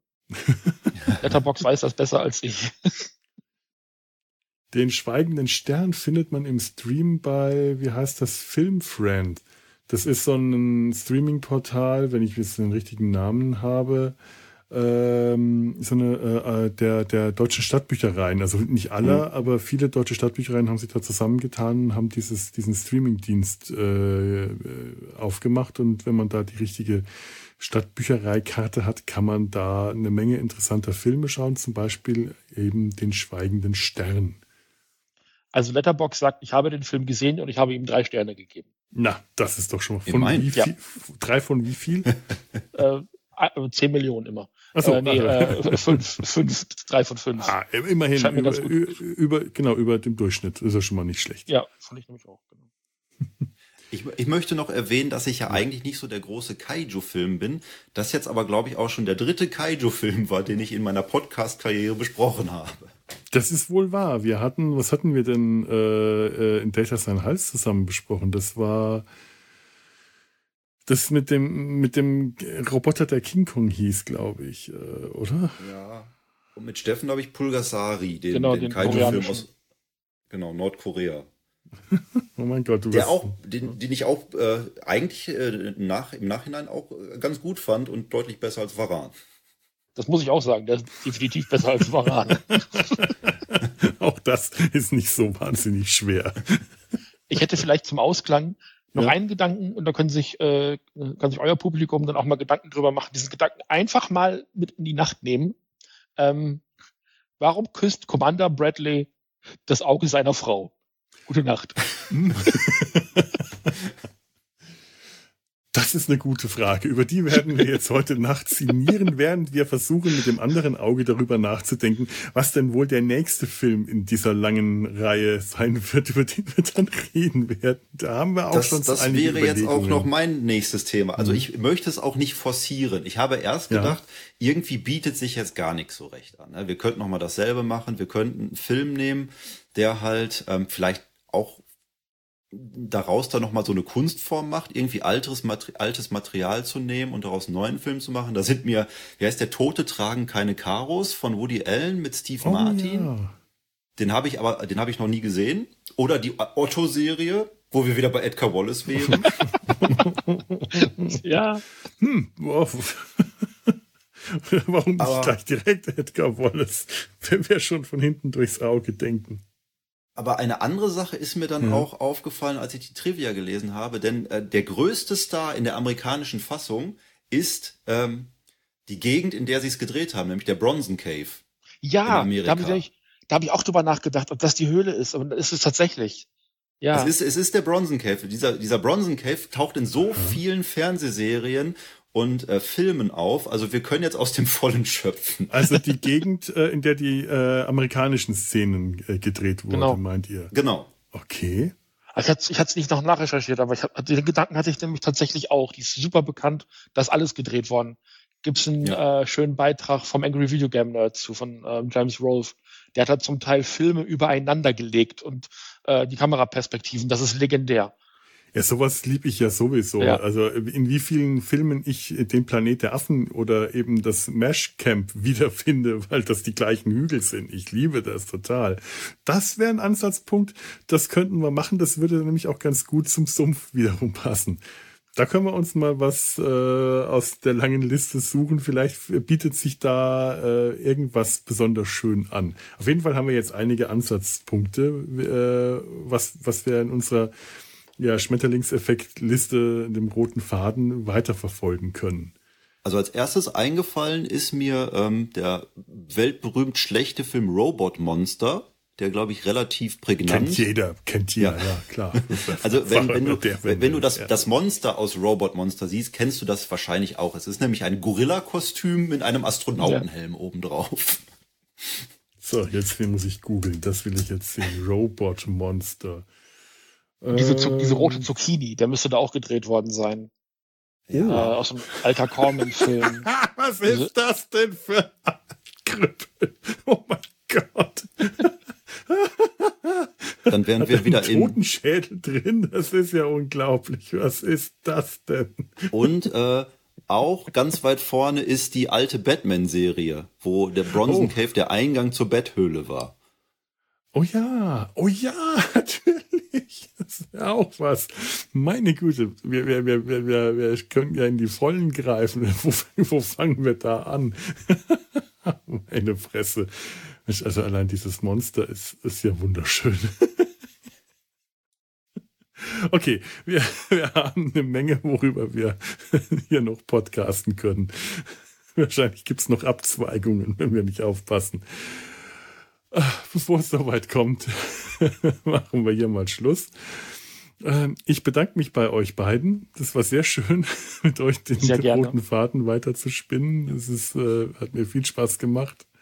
Ich bedanke mich auch, ja. auch sehr bei Steffen, dass er diesen Podcast mit ein wenig äh, Expertenwissen hat professioneller erscheinen lassen. Ja, unverdiente Professionalität haben wir hier abbekommen. Vielen lieben Dank, Steffen. Das möchte ich auch nochmal sagen. Ja, sehr gerne. Ich weiß nicht, ob das jetzt so eine große Leistung ist, aber naja, gut. es ist, ich nehme ist, das Lob äh, dankend an. Vielen Dank es kommt immer alles auf die Verhältnismäßigkeiten. Es ist so wie genau. besser als war der Unglaubliche ist, professioneller als der Sumpf.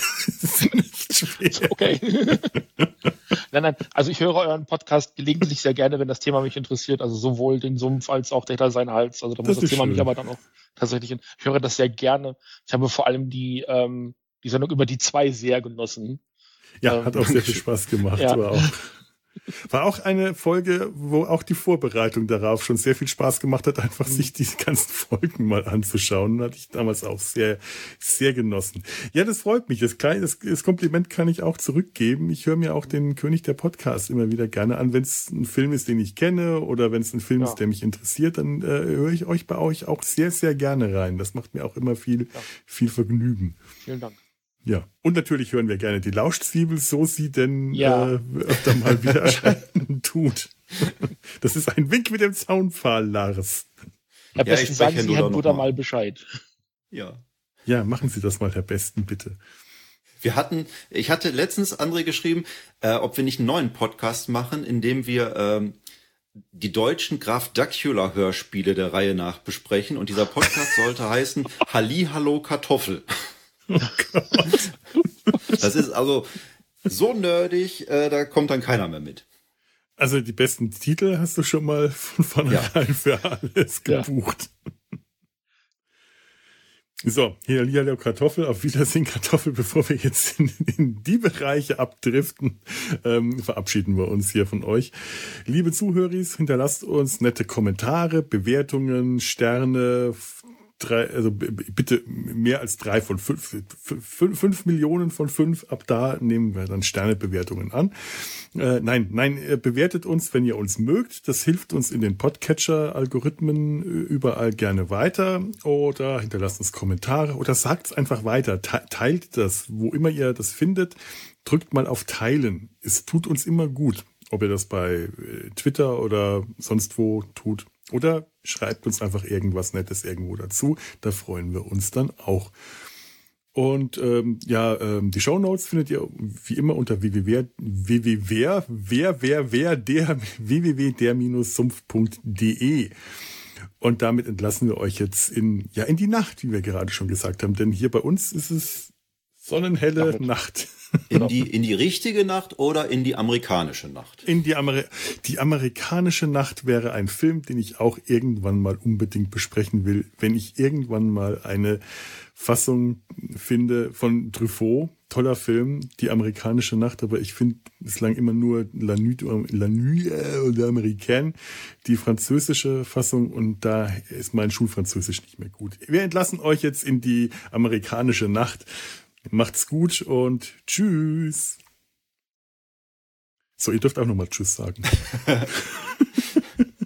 Tschüss. Das ist immer der Hinweis. Ja, so. Ich küsse euer Auge. Tschüss. Ich bin, ich, ich bin so gebrandmarkt davon, dass ich äh, mindestens die Hälfte der Zeit immer in die Abspannmusik reingesprochen habe. Aber heute kommt ja keine. Für uns. Für, für euch, euch schon. Für euch, für euch schon. Und die Leute müssen jetzt eigentlich die ganze Zeit laufen. Tschüss.